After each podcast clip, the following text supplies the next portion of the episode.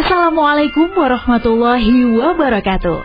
Kawan, sebelum Anda memulai aktivitas hari, kita ikuti kajian syarat hikmah Dialog Fajar. Assalamualaikum warahmatullahi wabarakatuh. Alhamdulillah kawan pagi hari ini saya Fitriana Ayu yang bersama Anda di program Dialog Fajar. Semoga Anda pun dalam keadaan sehat ya. Yang sedang dalam perjalanan juga selalu diberi fokus sambil mendengarkan Dialog Fajar pagi hari ini bersama Ustadz Abdurrahim Hasan dari pesantren Al-Quran Nurul Falah Surabaya. Assalamualaikum Ustaz Rohim. Waalaikumsalam warahmatullahi wabarakatuh Mbak Ayu. Alhamdulillah sehat ya Ustaz. Alhamdulillah sehat walafiat Mbak Ayu. Ustaz, kalau bertanya kabar ini apakah itu juga yang masuk dalam hak muslim atas muslim yang lain? Nah, yeah, yeah, yeah, dalam hadis itu boleh diingatkan kembali Ustaz Rohim apa saja sih Ustaz hak muslim atas muslim yang lainnya? Monggo selengkapnya bersama Ustadz Abdurrahim Hasan. Ya, baik Mbak Ayu. Bismillahirrahmanirrahim. Alhamdulillahi Rabbil Alamin Wassalatu wassalamu ala asrafil anbiya wal mursalin Wa ala alihi wa ashabihi ajmain Amma ba'du Mbak Ayu dan kawan-kawan SS yang berbahagia Alhamdulillahi Rabbil Alamin Puji syukur marilah selalu kita panjatkan kehadirat Allah Subhanahu wa taala yang telah memberikan hmm. rahmat, taufik, hidayah dan kesehatan kepada kita semuanya sehingga kita semuanya termasuk kita berdua alhamdulillah pada pagi-pagi ini sudah berada di eh, radio suara Surabaya ini dalam keadaan sehat walafiat. Karena itu, mari kita selalu berdoa kepada Allah Subhanahu wa taala, mudah-mudahan Allah selalu memberikan kesehatan kepada kita semuanya sehingga pada hari ini kita bisa melakukan aktivitas sehari-hari kita secara optimal dan mendapatkan hasil yang maksimal pula. Amin ya rabbal alamin. Jadi Mbak Ayu, hmm. itulah Islam. Jadi Islam ini agama yang luar biasa Islam memberikan sebuah pembelajaran kepada kita semua hmm. bahwa setiap kita melakukan sesuatu, setiap kita uh, berucap atau yang lainnya hmm. itu diatur oleh Islam. Sehingga apa yang kita lakukan atau apa yang kita ucapkan itu ada hak-hak dari saudara kita sesama muslim. Ini sehingga eh, Rasulullah Shallallahu Alaihi Wasallam menyampaikan dalam hadisnya seperti ini Mbak Ayu, hmm. yang artinya dari Abu Hurairah dia ia berkata yaitu Abu Hurairah berkata Rasulullah Shallallahu Alaihi Wasallam bersabda hak Muslim kepada Muslim yang lain itu ada enam Mbak. Di beliau Rasulullah bersabda Apabila engkau bertemu, ya, bertemu dengan saudara muslim, maka ucapkanlah salam kepadanya. Yang kedua, apabila engkau diundang, maka penuhilah undangannya. Dan yang ketiga, apabila engkau diminta nasihat, berilah nasihat kepadanya. Dan yang keempat, apabila dia bersin, lalu dia memuji Allah, yaitu mengucapkan Alhamdulillah, maka doakanlah dia dengan mengucapkan ya rahamukallah. Oh, ya, kemudian yang kelima, apabila dia sakit, yaitu sesama muslim tadi sakit, maka jenguklah dia. Dan yang keenam, apabila dia meninggal dunia, maka iringilah jenazahnya sampai ke pemakaman. Jadi Mbak Ayu, hmm. hadis di atas adalah memberikan sebuah informasi kepada kita bahwa sesama muslim itu ada hak yang perlu kita penuhi, perlu perlu uh, ada hak yang kita laksanakan. Memang hak yang uh, untuk saudara kita muslim tadi itu hmm. yang kita lakukan itu ada kalanya memang uh, sunnah, ada kalanya memang fardu kifayah dan seterusnya. Jadi kita coba untuk uh, bahas satu persatu Mbak ya. Hmm. Yang pertama tadi adalah apabila engkau bertemu dengan sesama muslim maka ucapkanlah salam kepadanya. Nah, Jadi ya. ketika kita bertemu ya, hmm. maka sebaiknya kita mengucapkan salam. Hmm. Assalamualaikum. Minimal itu, minimal hmm. itu. Karena apa? Karena sesungguhnya seseorang yang mengucapkan salam kepada saudaranya ya hmm. itu adalah sebuah perilaku perilaku seseorang itu mencintai saudaranya itu hmm. sebuah perilaku bahwa dia saling cinta dan saling kasih sesama saudaranya tadi hmm. itu di ya sesungguhnya kita mengetahui mbak karena salam itu kan doa sesungguhnya ya yeah. doa maka eh, sebaiknya ya baiknya sebagai budaya kita kita paksa diri kita itu ketika kita bertemu dengan seseorang hmm. itu kita mengucapkan salam. salam. Ya memang kita mengucapkan salam itu sunnah sifatnya, hmm. tapi yang menjawab itu adalah wajib menjawabnya itu. Hmm. Nah itu dan memang itu sebuah uh, ucapan yang kalau nggak terbiasa nggak bisa mbak Kadang-kadang kita bertemu dengan seseorang ya diam saja gitu. Hmm. Ya, sudah tahu ya juga pakai jilbab dan begitu kalau perempuan. Oh, iya. Kalau laki-laki pakai songkok ya gitu. Hmm. Karena merasa tidak kenal kemudian tidak mengucapkan salam. Dua-duanya salam yang situ diam, kita juga diam. Padahal ya sesungguhnya Rasulullah sangat memberikan pelajaran kepada kita mm -hmm. ketika kita bertemu dengan saudara kita maka ucapkanlah salam ah. karena salam itu adalah sebuah kalimat yang ringan hmm. tapi mengandung makna yang luar biasa yaitu apa berdoa untuk berdoa pada Allah Subhanahu wa taala. Jadi dengan eh, salam itu hmm. sesungguhnya kita telah mendoakan saudara kita. Hmm. Kan assalamualaikum kan begitu kan. Yeah. Jadi keselamatan. Jadi keselamatan dari apa? Ya. Hmm. mendoakan agar saudara kita selamat dari mungkin dari eh, penyakit mungkin, hmm. keselamatan dari kejahatan mungkin, ya keselamatan dari eh, dunia akhirat dan sebagainya. Jadi artinya sebuah keselamatan. Jadi eh, assalamualaikum. Kemudian yang kedua adalah warahmatullahi. Nah, warahmatullahi itu kan eh, sebuah doa supaya hmm. mendapatkan rahmat Allah Subhanahu wa taala. Jadi tadi saya mencoba ini Mbak melihat uh, kalimat rahmatullah itu dalam sebuah kamus bahasa Indonesia itu hmm. uh, di sana diartikan uh, mendapat kasih sayang Allah hmm. atau uh, kemurahan Allah Subhanahu wa taala itu. Sehingga Rasulullah itu uh, juga menyampaikan bahwa sesungguhnya yang uh, dimaksud dengan rahmat Allah itu adalah pertolongan dari Allah Subhanahu wa taala. Jadi rahmat itu berbentuk pertolongan dari Allah Subhanahu wa taala. Juga berbentuk perlindungan dari Allah Subhanahu wa taala. Jadi itu adalah e, arti rahmat yang kita ucapkan dalam ucapan assalamualaikum warahmatullahi tadi itu.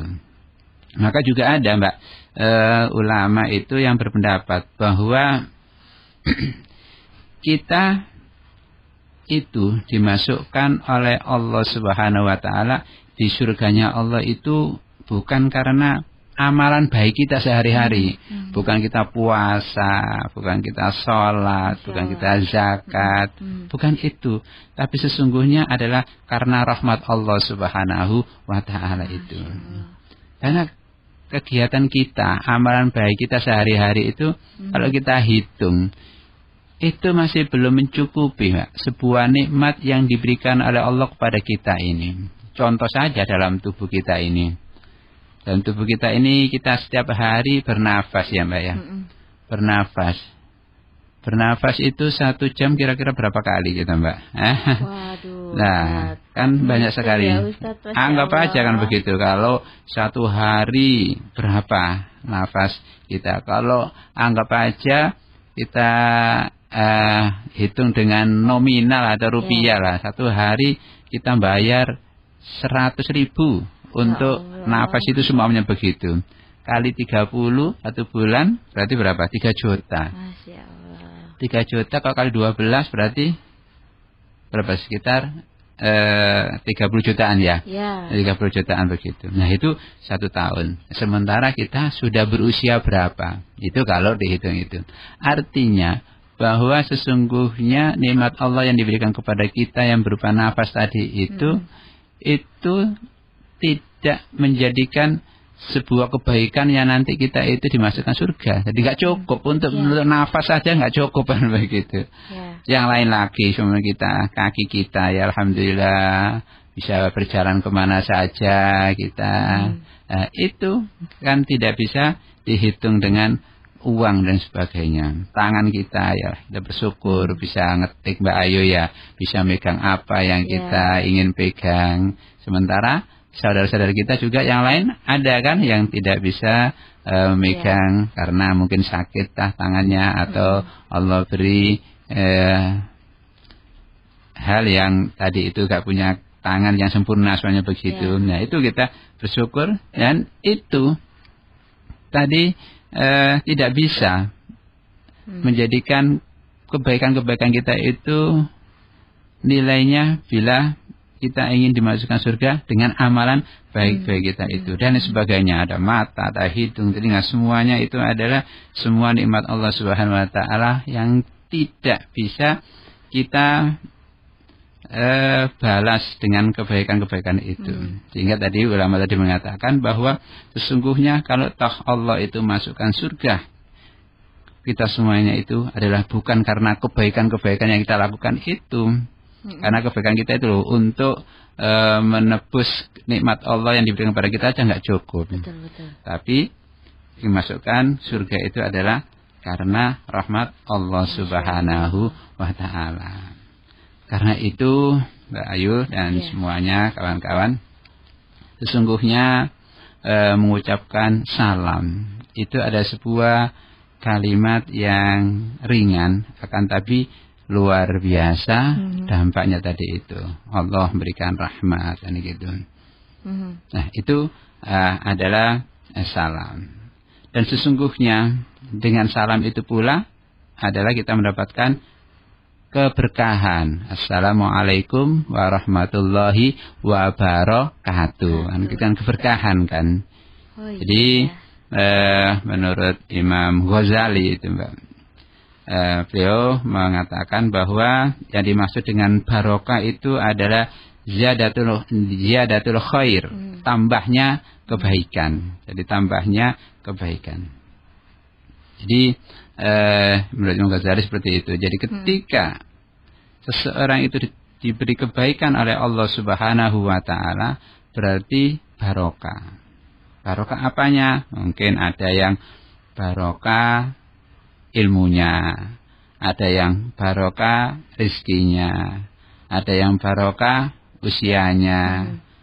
ada yang barokah keluarganya dan lain sebagainya.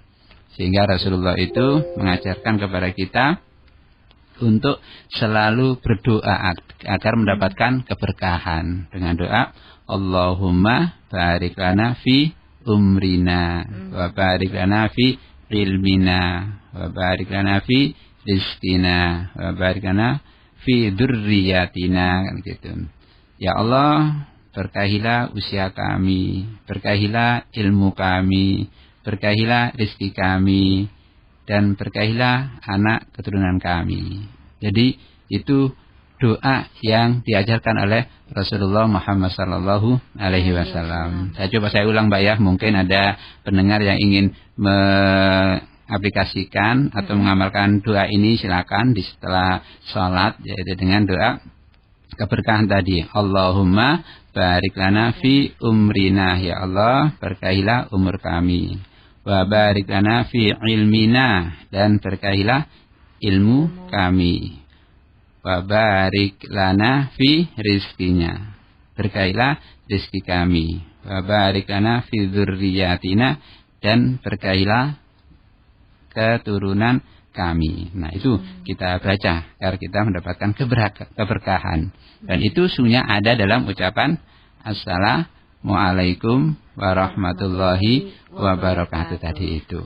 Nah, itu yang salam. Kemudian selanjutnya adalah apabila engkau diundang oleh saudara muslim-muslim, maka penuhilah undangannya. Jadi undangan ini, Mbak, adalah sesuatu kegiatan yang harus kita lakukan, khususnya ketika walimah.